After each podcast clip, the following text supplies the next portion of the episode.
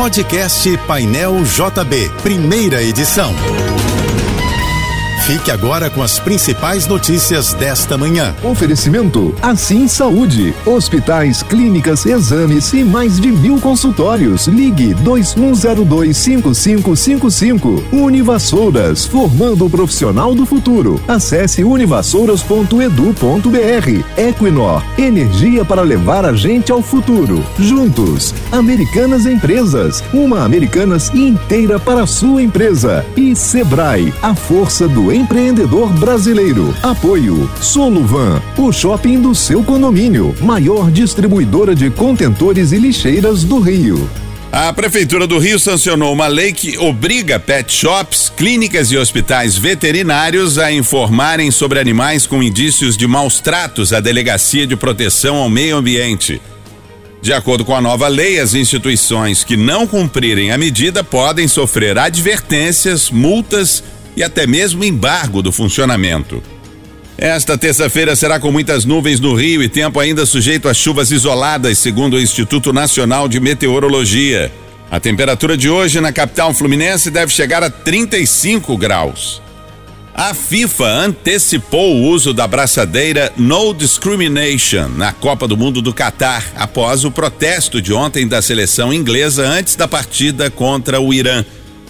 Segundo a entidade máxima do futebol, o artigo esportivo com as cores branco, preto e amarelo seria usado a partir das quartas de final, mas a utilização do item foi antecipada para que as 32 seleções participantes do Mundial possam entrar na campanha. Ontem, várias seleções europeias proibiram o uso da braçadeira colorida One Love em apoio à comunidade LGBTQIA porque a FIFA ameaçou o uso de cartão amarelo para o capitão do time, troca do item ou sanções esportivas. O preço da gasolina vendida nos postos do Brasil subiu pela sexta semana consecutiva, segundo dados da Agência Nacional do Petróleo.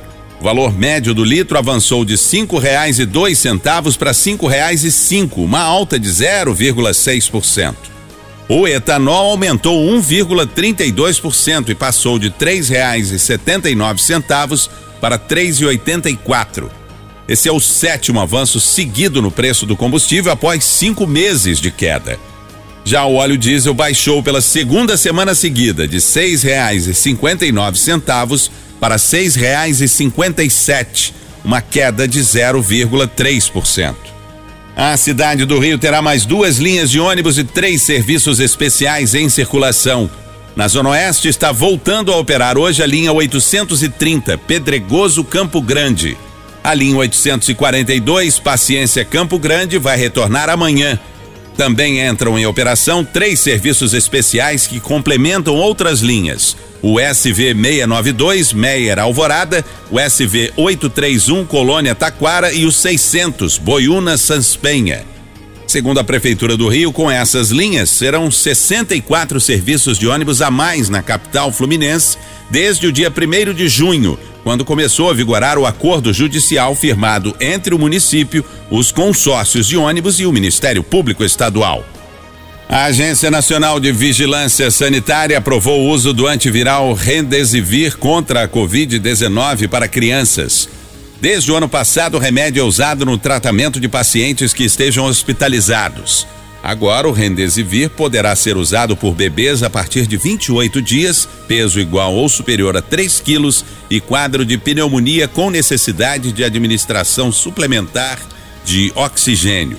Também poderão usar o medicamento crianças pesando até 40 quilos e que não precisem de oxigênio suplementar, mas apresentem grande risco de progredir para um quadro grave da doença. E a Anvisa também aprovou a venda do Paxlovid em farmácias do país. O remédio consiste em dois antivirais em conjunto, o Nirmatrelvir e o Ritonavir, que, quando combinados, bloqueiam uma enzima que o vírus da Covid precisa para se replicar no organismo. O IBGE pode contratar pessoal por tempo determinado para trabalhar no censo 2022 sem realização de processo seletivo. A autorização está numa medida provisória já publicada no Diário Oficial da União. A MP também autoriza a contratação de aposentados pelos regimes próprios de previdência social da União, dos estados, do Distrito Federal ou dos municípios. Não haverá diferença nas condições de trabalho entre os contratados e concorrentes.